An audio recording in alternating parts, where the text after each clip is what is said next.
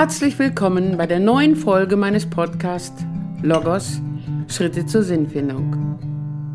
Zu Beginn dieser Folge möchte ich nochmals auf die Grenzen logotherapeutischer Arbeit eingehen, bevor ich anschließend das Thema Gespräche mit sich selbst besprechen werde.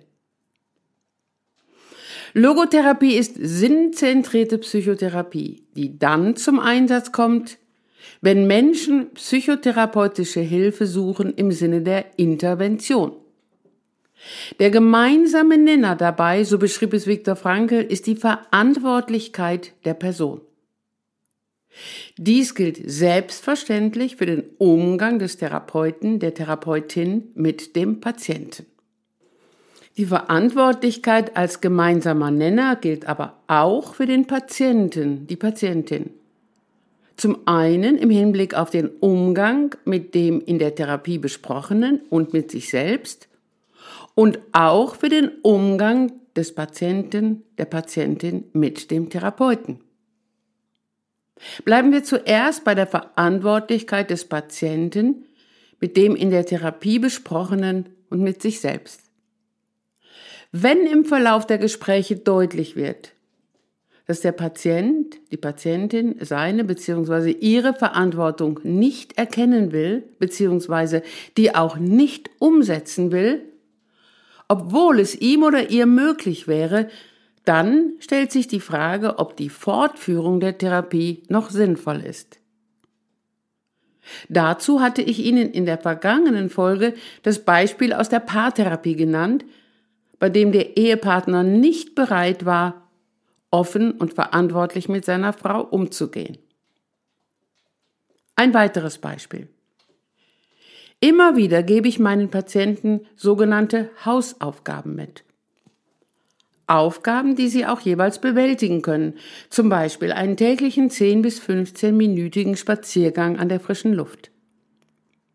Wenn ein Patient, eine Patientin, obwohl sie dazu in der Lage gewesen wäre, in dem kommenden Gespräch sagt, dass er oder sie nicht mehr daran gedacht hätte oder dies sogar für überflüssig hält, wenn dies Verhalten in der Folgezeit wiederholt vorkommt, dann stellt sich oder stelle ich die Frage, ob es sinnvoll ist, die Therapie weiter fortzuführen.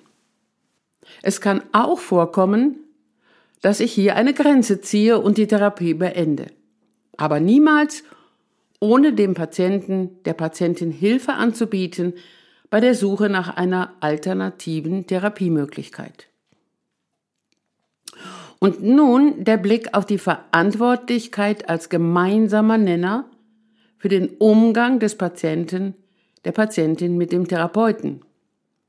Wenn der Patient nicht wertschätzend, möglicherweise sogar grenzüberschreitend mit dem Therapeuten, der Therapeutin umgeht, dann stellt sich die Frage, ob auch hier eine Grenze sichtbar wird. Dies habe ich in meiner Arbeit nur selten erlebt. Einzelne Beispiele dazu. Wenn eine Person in meiner Praxis bei dem Gespräch unbedingt rauchen will und äußert, dass ihr dies nicht anders möglich ist, dann ziehe ich eine Grenze. Denn meine Verantwortung mir und auch den nachfolgenden Patienten gegenüber bedeutet, dass ich keinen Nikotinrauch in meinem Behandlungsraum haben will. Ein weiteres Beispiel.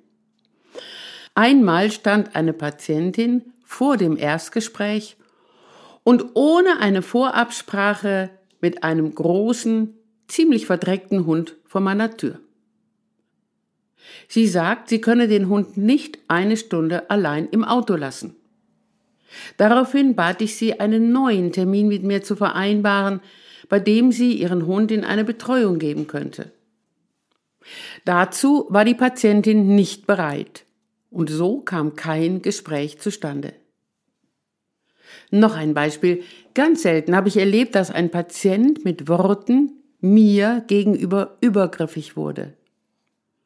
Wenn er dieses Verhalten trotz mehrmaliger Aufforderung, dies zu unterlassen, weiter fortführte, dann beendete ich die Therapie. Manche von Ihnen werden vielleicht sagen, dass Sie diese Grenzen in Ihrer psychotherapeutischen Arbeit so nicht ziehen würden. Da wird dann auch der individuelle Aspekt persönlicher Verantwortung für therapeutische Gespräche deutlich. Grundsätzlich ist es von Bedeutung, dass in einem therapeutischen Gespräch von beiden Seiten eine offene und vertrauensvolle Begegnung möglich ist. Wenn dies nicht gegeben ist, dann muss jeder Einzelne, so auch der Therapeut, eigenverantwortlich für sich handeln. Vielleicht noch an dieser Stelle ein Hinweis. Bei dem Thema Helfersyndrom, über das ich in der übernächsten Folge sprechen werde, ist die Eigenverantwortlichkeit des Therapeuten, des Helfenden ein bedeutsamer Aspekt. Die Grenzen logotherapeutischer Arbeit als psychotherapeutische Intervention werden auch deutlich, wenn ein Mensch aus gesundheitlichen Gründen nicht oder nicht mehr in der Lage ist, seine eigene Verantwortung zu erkennen und dementsprechend zu handeln. Dies ist vor allem gegeben bei schweren Psychosen und bei hirnorganischen Erkrankungen. In diesem Fall ist Logotherapie nicht mehr als Intervention, wohl aber als Begleitung möglich. Viktor Frankl bezeichnete dies auch als Logotherapie bei Psychosen und hirnorganischen Erkrankungen. Was Logotherapie als Begleitung bedeutet, dies werde ich in einer späteren Folge meines Podcasts, vor allem bei der Schilderung meiner psychoonkologischen Arbeit, besprechen. Nun möchte ich im Zusammenhang mit Kommunikation, dem Thema der letzten Folgen, auf ein Thema eingehen, das für meine Arbeit ebenfalls sehr wichtig ist. Das Thema Gespräche mit sich selbst. Sicherlich kennen Sie Äußerungen wie bin ich eigentlich bescheuert? Oder warum habe ich es wieder nicht geschafft? Oder ich sollte mich mal wieder aufraffen. Sätze, die ein Mensch zu sich selber sagt. Schauen wir einmal genauer hin. Die engste Beziehung, die wir zu einem Menschen haben, ist die zu uns selbst. Und nun die Frage, wie sprechen wir mit uns selbst? Wie gehen wir sprachlich mit uns um? Gespräche mit uns selbst haben in hohem Maße mit unserer Gedankenfähigkeit zu tun. Gedanken, so hatten wir in der zehnten Folge meines Podcasts besprochen, sind innere Bilder, innere Vorstellungen, die auch in innere Dialoge übergehen können. Gedanken als innere Vorstellungen sind unerlässlich für unser Tun, für alle Vorhaben, für jede Entwicklung und Kultur. Gedanken können aber auch in negativer Weise ganz häufig in der Zeitform des Konjunktiv uns Menschen alles erdenklich Negative aufzeigen. Wir hatten auch besprochen, inwieweit wir Menschen durch unsere Fähigkeit zur Selbstdistanzierung genauer hinschauen können. Dass wir diese negativen Gedanken besser verstehen und auch durchschauen können. Und auch, wie wir im Sinne der Selbstbestimmtheit besser mit ihnen umgehen können, wie wir auch lernen können, sie zu ignorieren.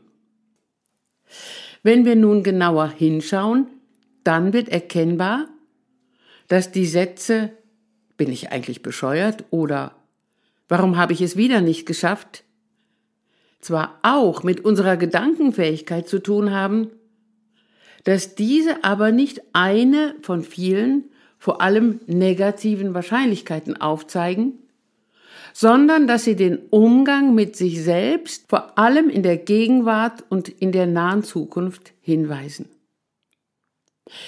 Wie geht eine Person mit den oben genannten Sätzen um? Welcher Dialog entsteht dann mit sich selber? Im Zusammenhang mit gelingender Kommunikation in der 29. Folge meines Podcasts habe ich die Bedeutung des Wortes Dialog vor allem aus logotherapeutischer Sicht hervorgehoben. Dabei geht es um ein Zweiergespräch, bei dem der Sinn durchscheint. Bei einem solchen Dialog mit einer anderen Person kommt die Haltung zum Ausdruck, dass das Leben sinnvoll ist, dass die jeweilig andere Person eine auf Sinn und Werte ausgerichtete Person ist. Und diese Haltung scheint gewissermaßen durch das Gespräch hindurch. Bei einem Dialog nimmt die eine Person die andere wertschätzend in den Blick. Bei einem inneren Dialog mit sich selbst ist es ebenfalls von Bedeutung, dass die Person sich selbst wertschätzend in den Blick nimmt. Fangen wir an mit dem ersten, sich selber gegenüber geäußerten Satz. Bin ich eigentlich bescheuert? Zunächst geht es im Sinne der Wahrnehmung um das Draufschauen auf diese Äußerung. Warum sage ich das jetzt? Ich war unaufmerksam und habe beispielsweise den Haustürschlüssel vergessen. Das war unaufmerksam, aber ich bin nicht bescheuert, sondern ich habe bescheuert unaufmerksam agiert. Was kann ich möglicherweise daraus lernen? Vielleicht sollte ich neben die Wohnungstür gut sichtbar einen Zettel anbringen mit dem Vermerk Haustürschlüssel darauf. Wenn ein Mensch so mit sich umgeht, dann geht er wertschätzend mit sich selber um. Dann lässt er oder sie sich nicht von der Emotion ich bin bescheuert leiten und sich schlecht machen, sondern er oder sie schaut jetzt auf die Sache, auf das, was ihm oder ihr als wertvoll, letztlich als sinnvoll erscheint. Schauen wir auf die zweite Äußerung. Warum habe ich es wieder nicht geschafft? Auch diese Äußerung sich selber gegenüber löst Emotionen aus, durch die dieser Mensch sich derart vereinnahmen lassen kann, dass er oder sie nicht mehr das erkennen kann, was ihm oder ihr wichtig ist. Wir Menschen dürfen traurig, wütend oder auch verzweifelt sein, weil wir etwas nicht geschafft haben. Wenn wir aber versuchen, das in den Blick zu nehmen, was wir eigentlich schaffen wollten, vielleicht auch, warum wir es wieder nicht geschafft haben, dann gehen wir wertschätzend mit uns um. Dann helfen wir uns selber, mit unseren Versäumnissen besser umgehen zu können. Ein Beispiel dazu. Stellen wir uns eine Person vor, die zum x-ten Mal im Internet etwas für sich gekauft hat, was sie gar nicht wirklich braucht, wofür eigentlich auch gar nicht genügend Geld vorhanden ist. Oder eine andere Person ärgert sich darüber, dass sie zu viele Computerspiele spielt, dass dadurch andere wichtige Tätigkeiten in den Hintergrund gedrängt werden. Oder wieder eine andere Person ärgert sich, dass sie es wieder nicht geschafft hat, einen wichtigen Arzttermin zu organisieren. Wichtig ist bei diesen Menschen, dass sie sich nicht nur ärgern, sich nicht mit Worten selber weiter schlecht machen. Mir ist bewusst, dass vor allem bei den ersten beiden Beispielen auch ein Suchtverhalten vorliegen kann. Aber in diesem Fall ist der Umgang mit sich selbst ein ganz bedeutsamer Vorgang, den die Betroffenen lernen können, ja, lernen sollten. Es geht darum, möglicherweise in kleinen Schritten zu erkennen, zu verstehen, warum die betreffende Person es wieder nicht geschafft hat, das Einkaufen im Internet zu unterlassen, das Computerspiel zu lassen oder einen Arzttermin zu organisieren. Ebenso bedeutsam oder sogar noch bedeutsamer ist es, dass die Person erkennen kann, wofür sie etwas schaffen will was ihr wichtig und wertvoll ist, auf das sie auch mit Mühen und Anstrengungen zugehen will. Dies kann mitunter ein langwieriger Prozess sein, zu lernen, wertschätzend auch und vor allem sprachlich mit sich selbst umzugehen. Im Rahmen dieses Podcasts ist es mir wichtig aufzuzeigen, inwieweit wir Menschen schon in alltäglichen Situationen sprachlich wertschätzend mit uns umgehen. Wir alle, so denke ich, kennen den uns selbst gegenüber geäußerten Satz. Ich sollte mich mal wieder aufraffen. Egal welche Gefühle damit verbunden sind, nun ist es wichtig hinzuschauen, wozu die betreffende Person sich aufraffen will. Als Hilfestellung gebe ich meinen Patienten häufig folgende Überlegung mit, die ich auch in meinem Buch Dem Angstriesen entgegentreten in dem Kapitel Der Freund an meiner Seite beschrieben habe. Dazu bitte ich die Patientin, den Patienten zunächst eine Antwort auf die Frage zu formulieren, was ist ein Feind? Häufig wird dieser beschrieben als jemand, der einem nichts Gutes will, der einem schaden will, der einem etwas antun will. Dann bitte ich die Patientin, den Patienten zu beantworten, was ist ein Freund? Einige Antworten von Patienten sind dann, das ist jemand, der mir zur Seite steht, der mir Gutes will, der wertschätzend und liebevoll mit mir umgeht. Anschließend stelle ich eine weitere Frage, und wie gehen Sie zumeist mit sich selber um? Wie mit einem Feind oder einem Freund? Die meisten Patienten antworten an dieser Stelle, dass sie viel zu sehr, wenn auch zum Teil unbewusst, mit sich selber wie mit einem Feind umgegangen sind und auch noch umgehen. Dann rege ich an, in Zukunft zu versuchen, mit sich selber wie mit einem Freund umzugehen und so auch mit sich selber bzw. mit diesem zu reden. Dass Sie sich möglicherweise auch vorstellen, da ist ein innerer Freund, eine innere Freundin in mir.